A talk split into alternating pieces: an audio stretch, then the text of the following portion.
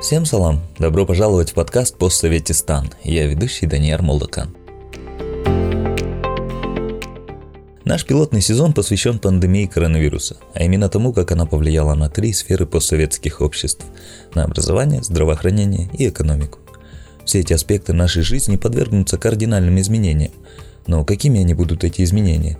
И в каком направлении они будут трансформироваться? Для обсуждения этих вопросов мы пригласили некоторых активистов, экспертов, врачей, учителей экономистов из стран Центральной Азии. Все эпизоды этого сезона вы сможете найти на нашей странице Facebook «Постсоветистан» и на сайтах CAN, ca-network.org и PaperLab, paperlab.kz, а также на Google и Apple подкастах, CastBox, YouTube, Spotify и Amazon. Мы будем очень благодарны вашим рейтингам и комментариям к эпизодам на тех платформах, где вы нас слушаете. Это поможет развитию нашего подкаста. Делитесь информацией о постсоветистане в ваших социальных сетях и отмечайте нас хэштегом постсоветистан на Facebook, в Instagram и Твиттере. Эпизод номер три. Как помогают вертолетные деньги. Коронакризис отразился болезненно на экономиках стран Центральной Азии и на кошельке простых людей – с закрытием границ, рынков, торговых центров и салонов красоты многие мелкие предприниматели, самозанятые, мигранты, работники сферы услуг и торговли столкнулись с отсутствием спроса, с сокращением рабочих мест и резким падением дохода. Такая картина по всему миру. Многие правительства решили помочь экономике и распечатали бюджеты. Где-то поддержали крупные предприятия, надеясь на то, что деньги плавно потекут сверху вниз – где-то решили поддержать простых потребителей, надеясь на то, что деньги потекут снизу вверх. Какие подходы выбрали в странах Центральной Азии? Об этом нам рассказывают экономисты из Казахстана, Кыргызстана и Узбекистана. Исходя из прогнозов Всемирного банка, в Узбекистане а, все-таки удастся сохранить положительные темпы роста ВВП в 2020 году – Отчасти в этом помогла структура экономики, которая очень надежно опирается на сельское хозяйство и перерабатывающую промышленность. Ведь обе эти отрасли не сильно пострадали, так как коронакризис – это кризис спроса прежде всего. Отчасти рекордный рост цен на золото, который является экспортным товаром в Узбекистане, и инвестиции, которые правительство Мерзиёева осуществляет самостоятельно и с привлечением зарубежных инвесторов, также несли в свою лепту в положительные темпы роста в этой стране. Но и здесь, конечно, хорошо очень просели услуги. Главным образом только что поднявший голову туризм. Джавлон Джураев, экономист, лектор экономики в Международном университете Уэстминстер в Ташкенте. Я бы, да, я бы поверил в такой прогноз, что в 1% где-то, вот около 1% все-таки будет, будет рост, потому что государство все-таки поддержало крупные предприятия. Самый яркий пример это вот Узбекистан Airways, они, они вот субсидии им дали. И промышленность в Узбекистане в, за весь карантин, э, за все время пандемии не останавливался.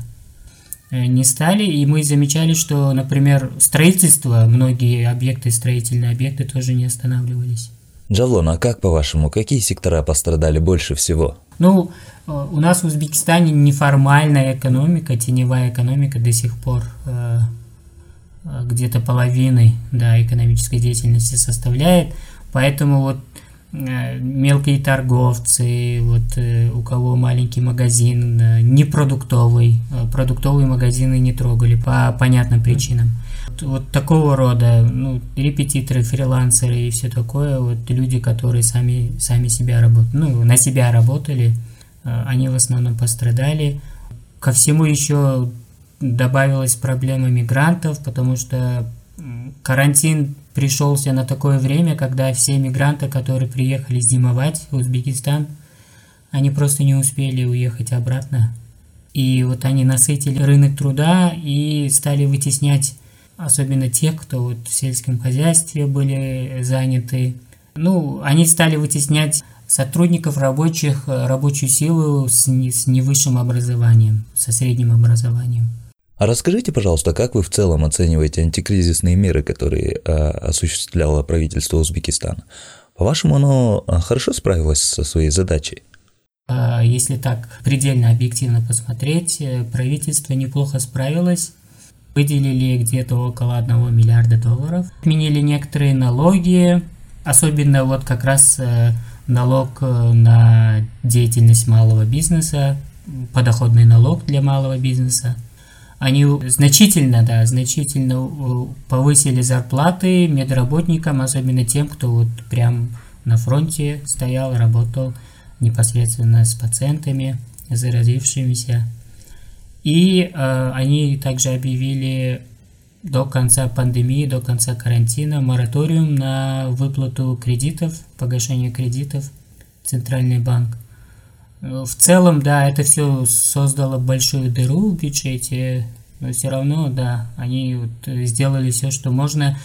Людям эм, приносили, те, тем, кто просил, приносили продукты питания домой, э, малообеспеченным выделяли пособия специальные.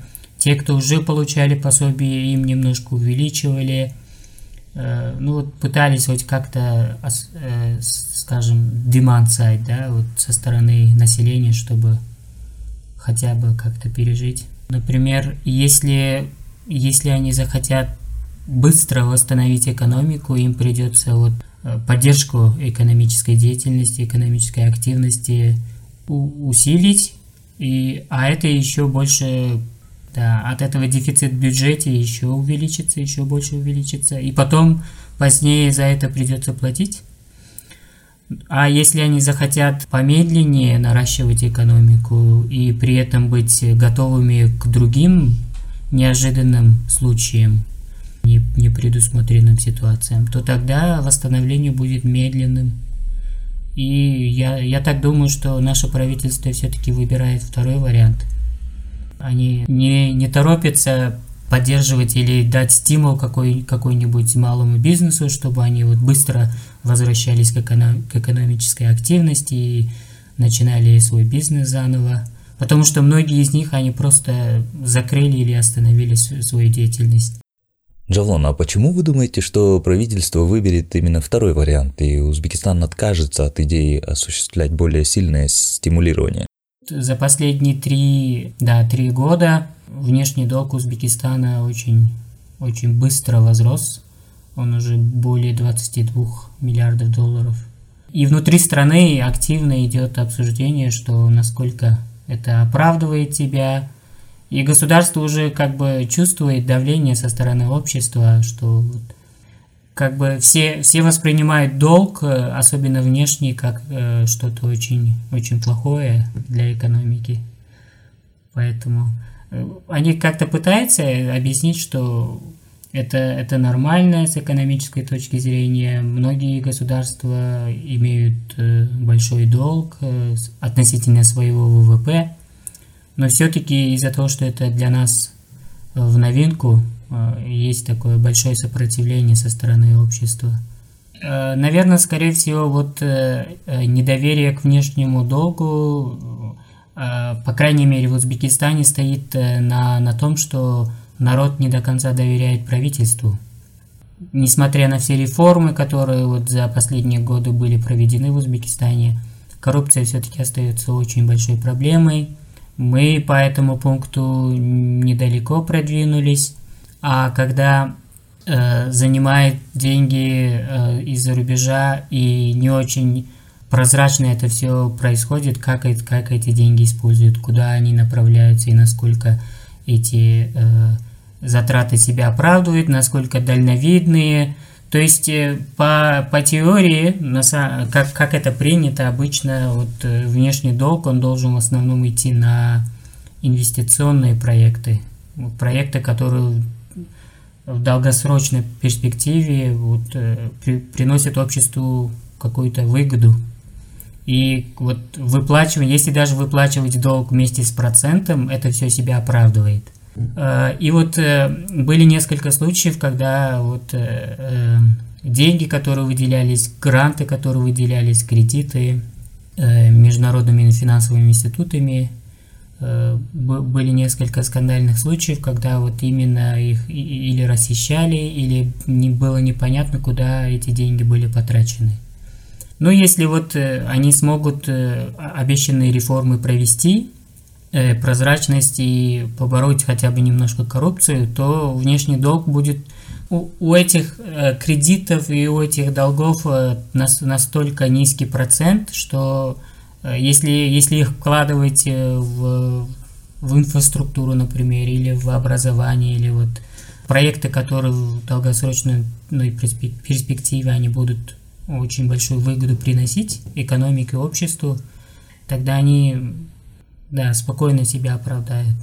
Ну, это все-таки зависит от экономического сознания, что ли, грамотности населения, что им, им надо объяснять иногда, что вот не всегда плохо, что, что мы берем в долг. Действительно, Порой люди не всегда понимают, зачем государство аккумулирует долги или зачем оно раздает деньги. Вот как раз таки второй вопрос нас а, более всего и интересует, и мы его планируем разобрать детально. Этому посвящен наш эпизод. Следует ли государству тратить деньги на строительство дорог, как в свое время это сделала Америка при Рузвельте?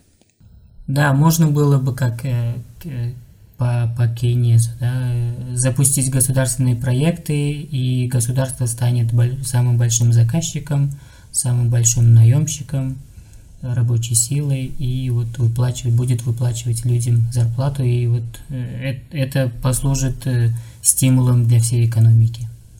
Какие-то инфраструктурные проекты постоянно у нас строят, делают, где-то дороги, где-то другие объекты строят, но вот полномасштабной по всей стране, чтобы занять. Я так думаю, что то, что трудовые мигранты ездят в Россию и зарабатывают там э, относительно хорошие деньги сравнительно с Узбекистаном, это же все, это все же как часть экспорта, мы просто экспортируем трудовую силу. И это намного выгоднее того, чтобы занимать э, эту рабочую силу здесь у нас чем-нибудь достаточно посмотреть, вот сколько, сколько денег поступает от мигрантов в Узбекистан. Позитивные. Вот э, что было хорошо с пандемией, оно позволило государству вот, увидеть, что э, занятость э, для страны, для экономики это тоже важно. И вот когда очень большая часть населения, занятость населения зависит от другого государства, и вот в таких неожиданных ситуациях просто закроют границы, экономика просто окажется в тяжелой ситуации. Поэтому я думаю, они сделали выводы, я по крайней мере надеюсь, и они вот будут иметь э, план Б на случай, вот, э, когда придется возвращать или занимать тех, кто сами э, добровольно вернулись в Узбекистан. Спасибо, Джалон, мы будем надеяться. А, перейдем к Казахстану. Это совершенно иная экономика. Она в разы превосходит экономики стран Центральной Азии вместе взятые. Интересно, что антикризисные программы правительство Казахстана разрабатывает уже десятилетия, со времен финансового кризиса 2008 года. При этом власти Казахстана всегда делают упор на строительство. Этому свидетельствуют такие программы, как Нурлы-Жол – строительство инфраструктуры, и Нурлы-Жер – строительство недорогого жилья – эти программы создают множество мелких рабочих мест, спрос на импорт и торговлю стройматериалами, услуги и далее по известной цепочке. Это действительно работает пока что. Но население Казахстана, возможно, привыкло, что за них все решает правительство. Сергей Домнин, экономист из онлайн-проекта экономист.кз, рассказывает, как справился с коронакризисом Казахстан. Мы вынуждены вас предупредить, что Сергей с нами на связи по телефону из провинции – Поэтому мы заранее просим прощения за качество звука. Если говорить про э, реакцию Казахстана, то можно сказать, что Казахстан не хуже, наверное, а во многих случаях и лучше, чем другие страны отреагировал на этот кризис, если смотреть на явления, которые были в сфере э, безопасности здравоохранения и э, экономики, прежде всего. Ну, там, поддержание доходов населения, поддержание экономического роста и так далее. Вот этих. Э, Казахстан одним из первых э, отреагировал на объявление пандемии. Э, Казахстан одним из первых приступил к практике карантина. Казахстан одним из первых начал поддерживать население прямыми денежными трансфертами. Поэтому, мне кажется, ну и, в принципе, использовать фискальные стимулы, насколько это возможно, и монетарные стимулы. Опять же, с учетом всех тех ограничений, которые есть в нашей экономике, и возможностей монетарных властей. Мне кажется, что в целом реакция была достаточно неплохой по меркам э, нашего региона или стран с верхним средним уровнем дохода по классификации Всемирного банка. Э, то есть мне кажется, что реакция была вполне э, достаточной и адекватной.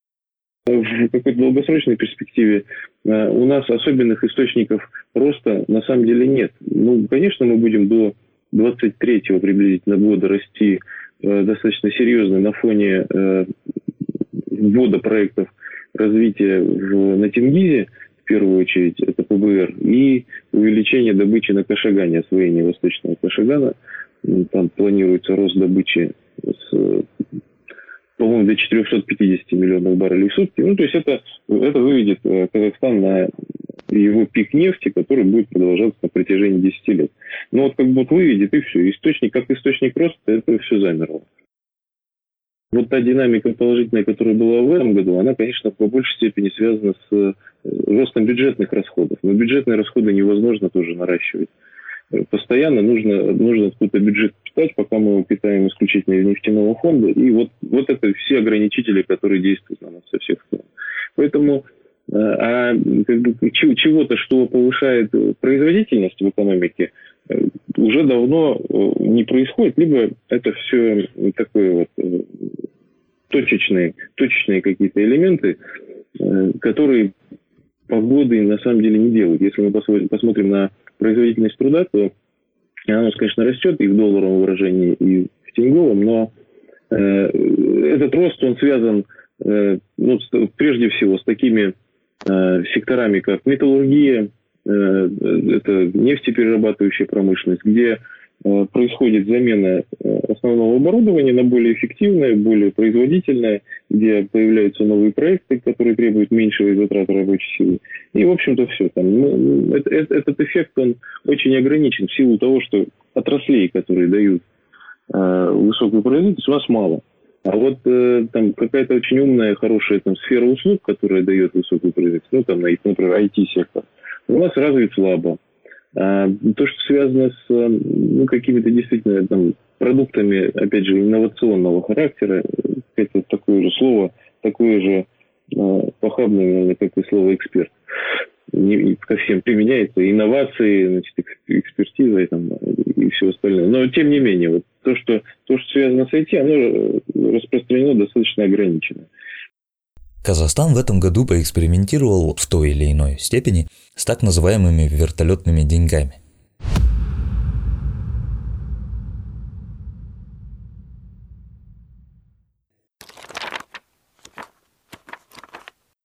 Вертолетные деньги – это альтернатива количественному смягчению в ситуации, когда процентные ставки близки к нулю или даже отрицательные, а экономика остается слабой или входит в рецессию.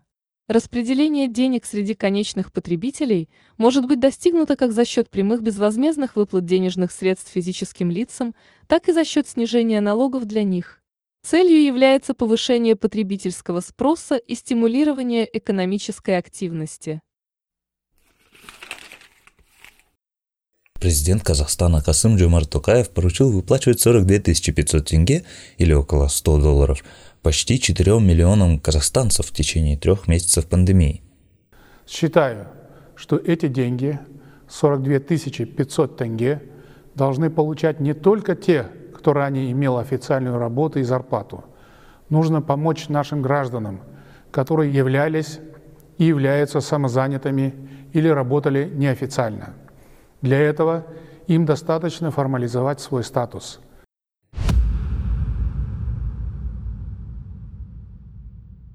Следует разделять понятие вертолетных деньгах, которые выдаются во время кризиса, от универсального базового дохода, который предлагается всему населению вне зависимости от кризиса или трудового статуса гражданина. Успешное применение вертолетных денег в этом кризисе заставило многих задуматься о том, что универсальный базовый доход это может быть хорошая мера – Бразилии, например, склонный к популизму президент Болсонаро достиг высоких рейтингов во время пандемии, даже несмотря на то, что долго отрицал COVID.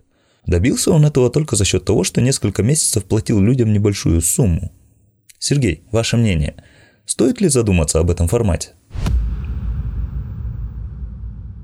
И этот формат, он предусматривает обеспечение некого стандарта жизни, который э, позволит человеку дальше э, уйти от вопроса выживания и перейти к каким-то другим вопросам своей деятельности, то есть там, развития, и сделать самостоятельный выбор о том, хочет тот человек дальше работать, там, чем-то заниматься, или он готов вот, поддерживать какой-то минимальный стандарт жизни и при этом э, больше ничем не хочет заниматься. Насколько я знаю, практика это не, не является действующей пока в странах.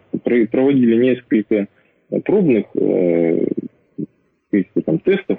Э, особенно мне понравился в этом плане Финляндия. Это, по-моему, двухлетний был проект правительства Финляндии с не очень большой выборкой, но достаточно репрезентативным для того, чтобы сделать выводы, когда выплачивались деньги, которые можно назвать э, базовым доходом. Они выплачивались как работающим, если не ошибаюсь, так и не работающим, и исходя из этого какие-то э, делались выводы.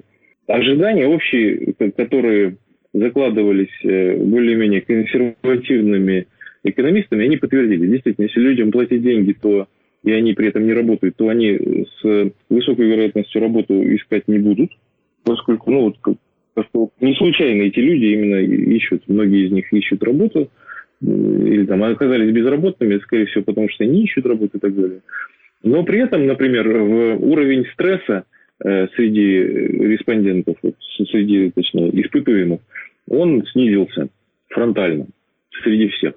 Это вот хороший момент. Опять же, надо сказать, что эти общества, они же не просто руководствуются идеей взять все и поделить, которая у нас очень популярна. Э, или там простить бедным долги за счет э, там, богатых или тех людей, которых они, эти бедные считают богатыми. А там еще, например, очень высокие стандарты демократии, прозрачности, транспарентности. А, там очень высокий, там очень, да, подотчетности, там очень высокий, к примеру, уровень э, расходов и качества, как ни странно, образования в этих странах. То есть там общество ну, если так, конечно, корректно говорить, может быть и нет, некорректно, но общество находится на более высоком, что ли, уровне понимания качества своего взаимодействия с государством. И поэтому этим обществом, внутри этих обществ очень не очень велик процент тех людей, которые будут воспринимать э, вот эти денежные трансферты как то, что у нас называется халявой. А у нас это, в общем-то, стандартный такой подход. Джавлон, а как вы относитесь э, к универсальному базовому доходу? Если, если подумать э, о таких э, развитых структурах обществен, общественных да, и экономических структурах, как Европа западная, ну или США, может быть, то тогда такой подход может, может принести какие-то плоды. И этот, этот подход может, поможет решить очень много, многие социальные проблемы – связанные с, э, не, с, с неровным э, распределением доходов, да, неравенство в обществе. И вот э, и исходя из этого, из этой бедности возникают другие социальные проблемы вроде э, преступности. И вот подобные проблемы можно решить таким путем, от, хотя бы частично. Но если общество страдает от коррупции и у общества нет сильного э, механизма контролировать государство, то есть нет сильного общественного контроля э, гражданского общества и э, независимого СМИ, например, то такой подход э, вряд ли поможет. Вот маленький пример в Узбекистане как раз во время карантина, как я уже говорил, они назначили материальную помощь уязвимому слою населения. И мы вот увидели, насколько даже вот эта система, вот эта система помощи государства населению, насколько она, насколько она сильно страдает от коррупции. Поэтому, э, да, этот, этот метод будет работать. Я бы, я бы предложил э, немножко другой метод, чтобы Э, чтобы эффективности было больше, э, не, не награждения, не награды должны быть равными всем, то есть не всем надо поровну какие-то, какую-то определенную сумму раздавать, а просто нужно создавать равные возможности для всех. Э, равные возможности получать образование – это э, среднее, высшее, бесплатное, качественное образование и равная возможность, равный доступ к качественной медицинской помощи. Э, самые элементарные примеры. Вот если людям создать равные возможности, чтобы они вот смогли чего-то добиться сами, что-то сделать, а награды давать, вознаграждение давать по заслугам, вот тогда общество сможет продвинуться и вот э, э добиться большей, большего эффекта, больш, больших результатов. А так э, просто раздавать деньги, ну да, это сторонники, как скажем, капиталистической экономики э, эту идею очень-очень не любят. Но э, в странах, как раз в странах, где капитализм уже созрел и уже подходит, подходит к своему логическому завершению, э, такой метод поможет устранить некоторые проблемы, которые капитализмом и были созданы. А у нас в Средней Азии, я боюсь, это не сработает. Наш следующий спикер из Кыргызстана, доктор Роман Могилевский, руководитель Института государственного управления и политики в Университете Центральной Азии. Он нам дает обобщенную оценку того, как коронакризис развивался в регионе и какова ситуация с миграцией, денежными переводами и так далее – он также, будучи постоянным участником аналитической дискуссии при правительстве Кыргызстана, предложил свой путь по преодолению коронакризиса. То есть было, это было понятно довольно рано, что, что удар придется по экономике с разных сторон очень серьезный. И поэтому правительство стали принимать решения по своему кошельку, в общем-то, да. То есть у Казахстана радикально больше ресурсов, чем у остальных, и Казахстан э, предпринял некоторые меры, которые, ну там, они все пошли на, как бы, отсрочку налоговых платежей, арендных платежей, всяких э, там по кредитам, всяких, то есть настойчиво центральные банки рекомендовали коммерческим банкам ну, пойти навстречу заемщикам, которые не по своей вине там будут э, нарушать обслуж... график обслуживания своих кредитов. Это все сделали. Это тоже как бы мы должны признать. Это, ну, может быть, не такие огромные деньги, но, но это тоже как бы надо было сделать, и это было сделано. Кроме того, э, разные страны в разной степени пытались поддерживать спрос с производственной стороны, поддержку предприятиям оказывать. Дешевые кредиты, э, э, ну, у кого сколько денег есть. Да? В частности, Кыргызстан даже не по деньгам спроектировал программу, довольно обширную программу. Вот этот антикризисный фонд был создан, в Казахстане были свои, ну, там ресурсы значительно более серьезные имеются. То есть э, все в разной степени попытались предоставить дешевые финансовые ресурсы для того, чтобы удержать производственную деятельность. Важный аспект, который надо учитывать, что просто э, помимо того, что мы хотим залить кучу денег в экономику, да, не факт, что эта экономика способна эти все деньги абсорбировать, поглотить, да, это очень важный вывод, да, если только мы не раздаем, ну, бесплатно если раздавать, то, конечно, сколько угодно возьмут, да, но это, наверное, никто не, не готов э, на таких условиях предоставлять. И меньше всего такие небогатые страны, как все наши центральноазиатские, ну, может быть, за исключением Казахстана, которого тоже деньги считанные на самом деле. Вот, так что Какое-то, наверное, положительное воздействие это все оказывает, но сказать, что эти вот меры, они радикально прямо вот смягчили ситуацию, это просто не факт. Э, как факт, по разным индексам, э, показателям мы видим, что спад серьезный.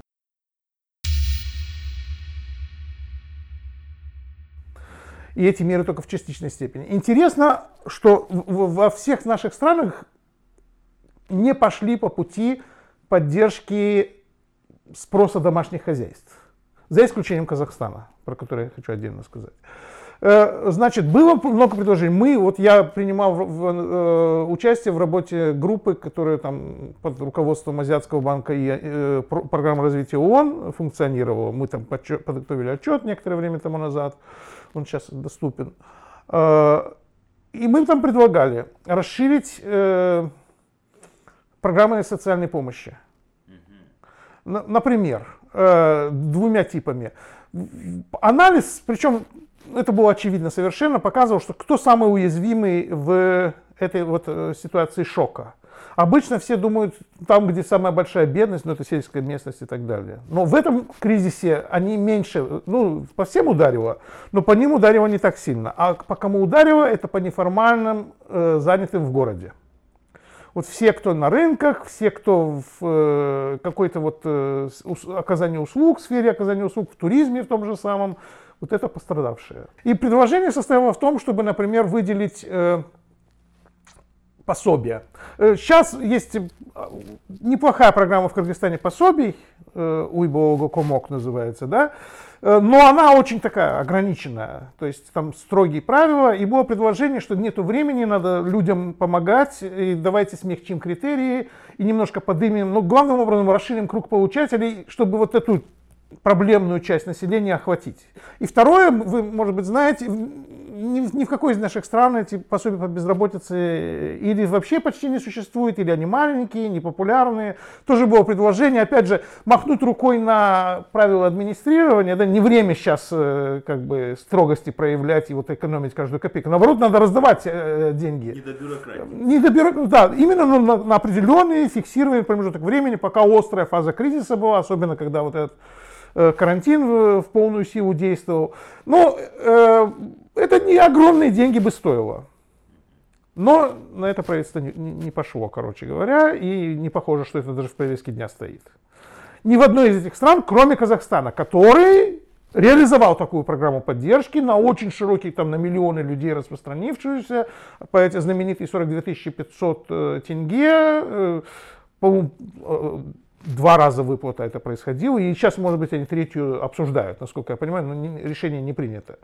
Это хороший шаг, это прямо положительный прецедент. Там казахские аналитики комментируют, там всегда можно что-то улучшить, но сам факт, что такого рода мера была предпринята, ну, они могут себе позволить, там есть деньги, так или иначе, это, это, это неплохой прецедент был. И это такая какая-то сумма ну, уже чувствительная, да, то есть э, это, ну, не огромная, но ну, ну, плохой момент времени очень даже полезная. За исключением вот этого хорошего примера, других особенно примеров э, нечего. Ну, в Кыргызстане, в Таджикистане в основном э, ограничились распространением продовольственной помощи. Ну, которая тоже полезная, но это нельзя сравнить э, с такой более, более широкой. Понимаете, ну что значит продовольственная помощь? Это значит, кто-то закупил эту пшеницу, муку, да, или там растительное масло, я не знаю, что туда еще входило, и распределил. То есть это как бы на рынок большого влияния не оказал. Это, скорее всего, импорт распределили среди э, граждан нуждающихся. Э, производственный процесс не получил большого э, положительного как бы, стимула при такой форме помощи. А если бы людям раздали деньги, то они бы уже купили, что они считают нужными, они купили бы не где-то за рубежом, они купили бы дома, там у, у отечественных производителей, скорее всего, потому что там на, на дорогие импортные у них вряд ли там деньги есть. Да. Короче, это был бы лучший вариант э, раздать деньги. Но вот что, что получилось, то получилось. Роман, я знаю, что вы считаете, что выплата бесплатных денег, возможно, лучше, чем обеспечение дешевых кредитов. Можете объяснить поподробнее, почему? Здесь вопрос в том, мы хотим помогать предприятиям с, какой, э, с какого конца. Мы можем им, конечно, кредитами помогать, или мы можем помогать им, э, увеличивая спрос. Вот раздавая деньги населению, которое... Это бедное население вряд ли их в кубышку сложит. У них много нужд таких неотложных, если есть появляются новые деньги, они их потратят. Ну, я думаю, это, это опять же гипотеза, но это, я думаю, что достаточно убедительная гипотеза. Поэтому, ну, вот, короче говоря, сочли нужным ну, там помочь там, тысячи предприятий или что-то в этом роде, предпринимателей, точнее сказать, которые получили эти деньги. Я не очень огромный энтузиаст всех этих программ дешевых кредитов. С моей точки зрения, в производственной сфере у Кыргызстана, ну, конечно, это является проблемой, отсутствие финансового капитала, да, нехватка его, но есть масса других проблем. И ему, я, возможно, что это не главная проблема. То есть, если у тебя хорошая бизнес-идея, если у тебя есть, например, люди, которые это будут делать, рабочая сила квалифицированная, ты найдешь деньги. То есть, может быть, это не главное ограничение. Это, если посмотреть всякого рода опросы предприятий, они э, также реагируют на, это, на, на эту ситуацию. И это, это, это и к Казахстану в том числе относится. То есть проблема не в том, чтобы дать больше денег дешевых. Проблема в том, чтобы э, хороший доступ к рынкам иметь, чтобы производить конкурентоспособную продукцию, а для этого нужны люди, квалифици... не просто люди, не любые рабочие руки, а квалифицированные рабочие руки. И я имею в виду не обязательно, которые руками работают, да, а головы в основном в современной экономике имеет значение. Образование, знание рынка, знание как, как, как делать, э, вот это все важно. И с этим большие проблемы, и это не решается с кредитами. Ситуация по поводу миграции и денежных переводов тоже неоднозначная. Поделитесь, пожалуйста, вашим мнением о ней. Мои коллеги проводят исследования там по миграции, вот как, как раз сейчас и проводят интервью, и говорят, что вот немного вопреки тому, что часто в газетах можно прочесть или там в новостях, большинство мигрантов дергаться не собирается, возвращаться не собираются. Э, они довольно очень такую рациональную позицию все занимают, очень ответственно к своей жизни относятся, и они понимают, что, ну, вернуться можно, конечно, там, опять же, если требует присутствия там семейной ситуации, тогда другое дело. Но если нет, то сегодня спад на рынке труда в России может быть, завтра там начнется оживление, и они гораздо больше надежд возлагают именно на то, чтобы продолжать там участвовать. Теперь числа. Э, очень интересно. Вот недавно Национальный банк повесил отчет о денежных переводов через э, вот эти системы денежных переводов. Это как э, приближенная оценка вот этих денежных переводов используется, мигрантских именно денежных переводов. Оно сильно упало вот в апреле, в мае, огромное падение было. Но если мы возьмем данные уже консолидированные за апрель-август, то падение по сравнению с прошлым годом всего 2%, 2,5% может быть. Это мало. А, они наверстывают. Вот данные за июль и август показывают, что они стали перечислять денег больше, чем они перечисляли в прошлом году. Их домохозяйство радикально зависит здесь, э, радикально зависит от этих денежных переводов. Да? У них не было денег там весною, и всем было плохо, но делать нечего. Да? Потом рынок труда открылся в Российской Федерации, ну и в Казахстане в меньшей степени. Они начали работать. И раньше они, может быть, перечисляли 20% своей заработка. А теперь, поскольку так все дело дома обстоит серьезно, да, то они, может быть, 50% стали перечислять. Даже если у них зарплаты несколько упали, просто долю они могли повысить. Это такое правдоподобное объяснение. Или это настоящее объяснение подлежит уточнению. Но, во всяком случае, числа, которые официальная статистика нам сообщает, они как бы вот подталкивают к такому вот объяснению. Короче говоря, это очень интересно даже с точки зрения экономической теории, потому что, как бы, если вы откроете учебники, написанные 10 лет назад, они там как-то к денежным переводам мигрантов немного небрежно. Это ненадежный источник доходов, там он сильно волатильный, там сильно большие колебания случаются. А реально жизнь, вот конкретно наша жизнь, да, в Центральной Азии показывает, что это экспорт туда-сюда скачет в больших пределах. А вот э, денежные переводы мигрантов достаточно стабильные, быстро и быстро восстанавливаются, как только появляется возможность. Это может быть то, что вот как бы специфика именно вот э, нашего региона, где такая большая, ну я, я бы сказал, что наш, наш регион среди всех стран мира один из главных по зависимости от трудовой миграции и денежных переводов мигрантов.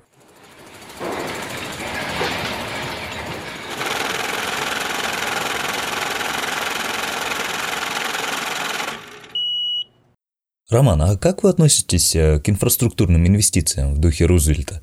Куда бы вы рекомендовали вложить деньги правительству Кыргызстана? Есть огромная сфера, где во-первых, нужны деньги, во-вторых, это бы создало массу рабочих мест, и в долгосрочное развитие Кыргызстана внесло бы большой вклад. А я именно говорю про всякого рода повестку зеленой экономики экология. Я не, не так говорю, там сокращение углеродных выбросов это отдельная тема, не, сейчас я не хочу. Но просто э, житель э, Бишкека или житель Алматы не сомневается, насколько скверная ситуация с, э, с качеством воздуха да, в наших городах, да, во всех этих. А если мы говорим про Кыргызстан, то у нас жемчужина, надежда развития, это Исыкуль, да, но мы также знаем, что там крайне скверная ситуация с очистными сооружениями, и вообще со все, все это как бы теоретически признается, практически ничего не делает делается. И это могло бы сейчас, вот стало понятно, довольно рано это было, стало понятно. Хорошо, ковид наступает, туризм понесет тяжелые потери, это означает, большинство пансионатов будет э, там, закрыты. Да? Почему бы вот эти деньги не потратить сейчас на и эту строительную индустрию, которая э, ну, пострадала тоже. Не перенаправить ее вместо того, чтобы строить здесь эти высотные здания, которые не очень спросом сейчас пользуются, и, наверное, очень скоро не будет большого спроса на них. Не перенаправить это на то, чтобы серьезно улучшить эту вот экологическую инфраструктуру. То есть прямо все зайцы, каких можно, до которых можно заметить, всех их можно было бы убить этим самым, честно говоря. Да? Даже не двух, а много зайцев. Да? Э, и создать лучшую инфраструктуру для туризма в долгосрочном периоде, и улучшить качество жизни сегодня немедленно, и занять людей в строительстве, и занять местных людей, то есть в тех регионах, да, и так далее. То есть масса плюсов. И это в Кыргызстане это Иссыкуль, а в, в Казахстане это другой какой-нибудь э, похожий мог бы быть объект. Балхаш. Бал, вот, вот, это, да, что называется по-английски, да, что бы то ни было, да. Э, в каждой стране масса такого рода вещей есть. И это совершенно, как бы, опять же, пока что совершенно не... И это я поражен, честно говоря, потому что это напрашивается, это хорошая идея, и это как бы... Даже я не знаю, кому плохо от этого. То есть тема как бы экологии всерьез не воспринимается и напрасно, потому что это очень даже эконом... Это не тоже какая-то роскошь, которая не для нас всех. Это на самом деле необходимая вещь, которая сильно нам позволит зарабатывать, улучшить наши заработки в э, обозримом будущем. Все это популярная тема органического земледелия, которая тоже много говорится, ничего особенно не делается, честно говоря. И тоже это требует для того, чтобы было органическое земледелие, требуется, чтобы источников вредных выхлопов не было поблизости, например, да. Ты можешь что угодно делать, какие угодно хитроумные там биологические удобрения использовать. Если выхлоп от нашей трубы ТЭЦ ляжет на твое поле, то это все. Что бы ты там ни делал. Роман, вы упомянули, что бесплатные деньги в период кризиса – это может быть хорошо. Как вы считаете, что насчет постоянного универсального базового дохода? Что вы думаете на этот счет? Думал на эту тему, приведу очень простой часовой пример, я думаю, легко будет посчитать. Предположим, в Казахстане решат раздать по 100 долларов всем. Не, 42 500 это плюс-минус 100 долларов, да, это ну, такая какая-то не огромная сумма, но ну, уже чувствительная сумма, да, давайте раздадим 100 долларов всем, это означает, э, в Казахстане там условно 18 миллионов населения, да, это значит э, 100 э, долларов в месяц, в год это больше тысячи долларов. Значит, 18 миллионов человек, это где-то 20 миллиардов долларов надо раздать. Только вот таким, это не, это не шикарное пособие, но это какое-то, о чем уже имеет смысл говорить. На 20 миллиардов долларов это больше 10% казахского ВВП. Это больше половины бюджета Казахстана государственного ну, это Казахстану не по карману, честно говоря. То есть, ну, откуда эти вдруг деньги взять, честно говоря? То есть, это другие статьи резать, что ли? Или мы налоги настолько собираемся поднять? Или денег столько собираемся наперед? Ничего из этого не годится. Если ты по 20 миллионов долларов будешь тратить, то национальный фонд съестся за несколько лет буквально, за 3-4-5 лет будет весь потрачен на, на эти цели, да, не, неочевидными положительными. Короче говоря, если даже для Казахстана это так дорого, да, то для остальных центральных стран это просто невозможно. В Казахстане около 10 тысяч долларов на душу населения, ВВП на душу населения, а в Кыргызстане немного больше тысячи долларов. В Узбекистане 1700, там, ну, в Кыргызстане 1200, в Таджикистане меньше тысячи. То есть разница в 8-10 раз. Это означает многое. То, что для Казахстана... Потому что многие люди говорят, вот казахи то или это сделали. Да, они могут себе это позволить, а россияне чуть-чуть больше могут себе позволить. А что могут себе позволить европейцы, вообще я молчу, да? А, но это не, не для нас, и это надо трезво к этому относиться. Поэтому я думаю, что тема вертолетных денег не... Видите, даже правительство не готово было пойти на расширение программы социальной защиты. Это, это наша версия вертолетных денег. То есть что, сравнительно легкая, без, э, с мягким администрированием программа, но тоже не каждому, да? Но просто не такой жесткий контроль и так далее, меньше документов и так далее. Даже на это не были готовы. Потому что денег жалко, потому что не уверены в эффективности, потому что это трудно сделать э, технически. Ну, не то, не то, что трудно, но некоторые усилия требуются, чтобы это сделать технически. Поэтому для нас, я думаю, надо просто еще раз внимательно посмотреть, вот для наших всех стран, включая Казахстан, внимательно посмотреть на свои программы социальной защиты и сделать их гибкими более гибкими, чтобы вот в такой кризисной ситуации э, можно было существенно через это окно расширить э, поддержку именно уязвимых своего населения, тех, которые под подушку не сложат деньги. А те, которые реально обратно в экономику вернут, и налоги, которых вы упомянули, чтобы вернуть, ну, с максимальной пользой для, э, с, антикризис, с антикризисной точки зрения.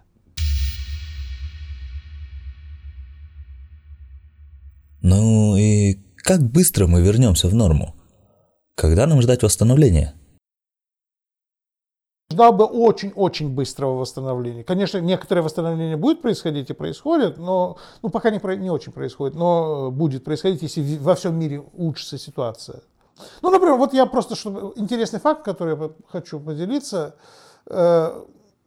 Я, поскольку, среди прочего, какое-то время изучал вот нашу, как бы, вот это, что такое для Кыргызстана и для Центральной Азии вот эта инициатива пояса и пути китайская, да? И как-то звучит красиво, а, а реальный выхлоп какой? Ну, строятся какие-то дороги, которые неизвестно зачем нужны, откровенно говоря, да, то есть э, и прочее, масса всяких проектов, то есть джунда, которая дорого стоила и которая не работает, да, и причем, что она будет испытывать трудности, можно его предсказать до начала строительства, да, сколько нефти нету своей.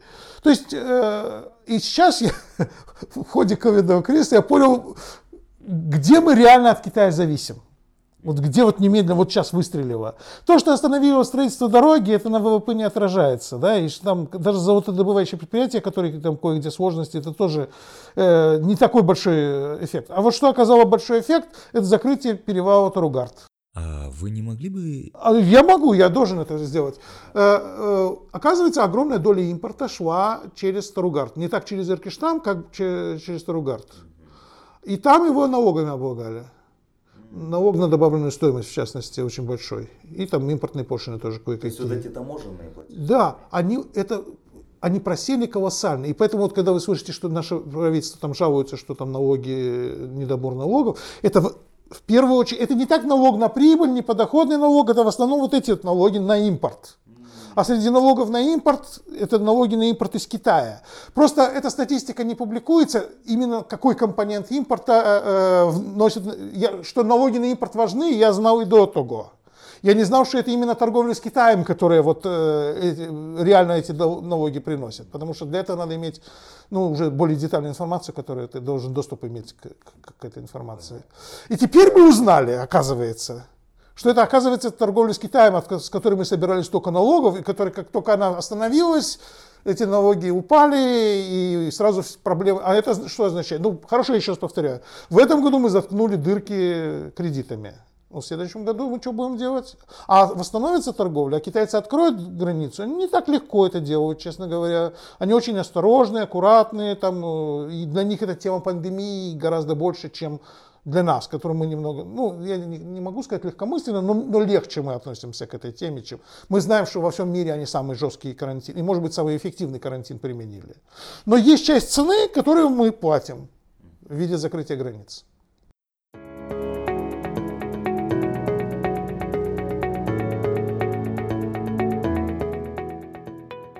Как следует поддерживать экономику в период этого кризиса? Снизу или сверху? Вопрос остается спорным, хотя регулярные выплаты каждому гражданину или только малообеспеченным – это дело неподъемное для большинства госбюджетов. Рассматривать ее только как расход нельзя. Есть зафиксированные преимущества. Люди начинают больше потреблять, поддерживают спрос на производство и услуги, даже покупают недвижимость, как в период пандемии в США. Получают некоторую уверенность в завтрашнем дне, уделяют больше времени пожилым родителям или детям и уходят с бредовых работ – Такие выплаты, возможно, могут как-то снизить неравенство. Но обсуждение целесообразности этого подхода все еще продолжается. И это хорошо показала наша сегодняшняя с вами беседа. Пока пандемия ковида продолжается, экономическая деятельность будет так или иначе ограничиваться. Дети будут учиться онлайн, врачи и медработники будут исполнять свой долг, мы надеемся, что этот сезон помог хотя бы частично прояснить картину и показать, что хорошие решения существуют, будь то цифровое обучение, медицинское страхование или вертолетные деньги. Подписывайтесь на наш подкаст. На нашей странице мы также размещаем транскрипт и полезные ссылки. Спасибо за внимание и до встречи на следующем сезоне.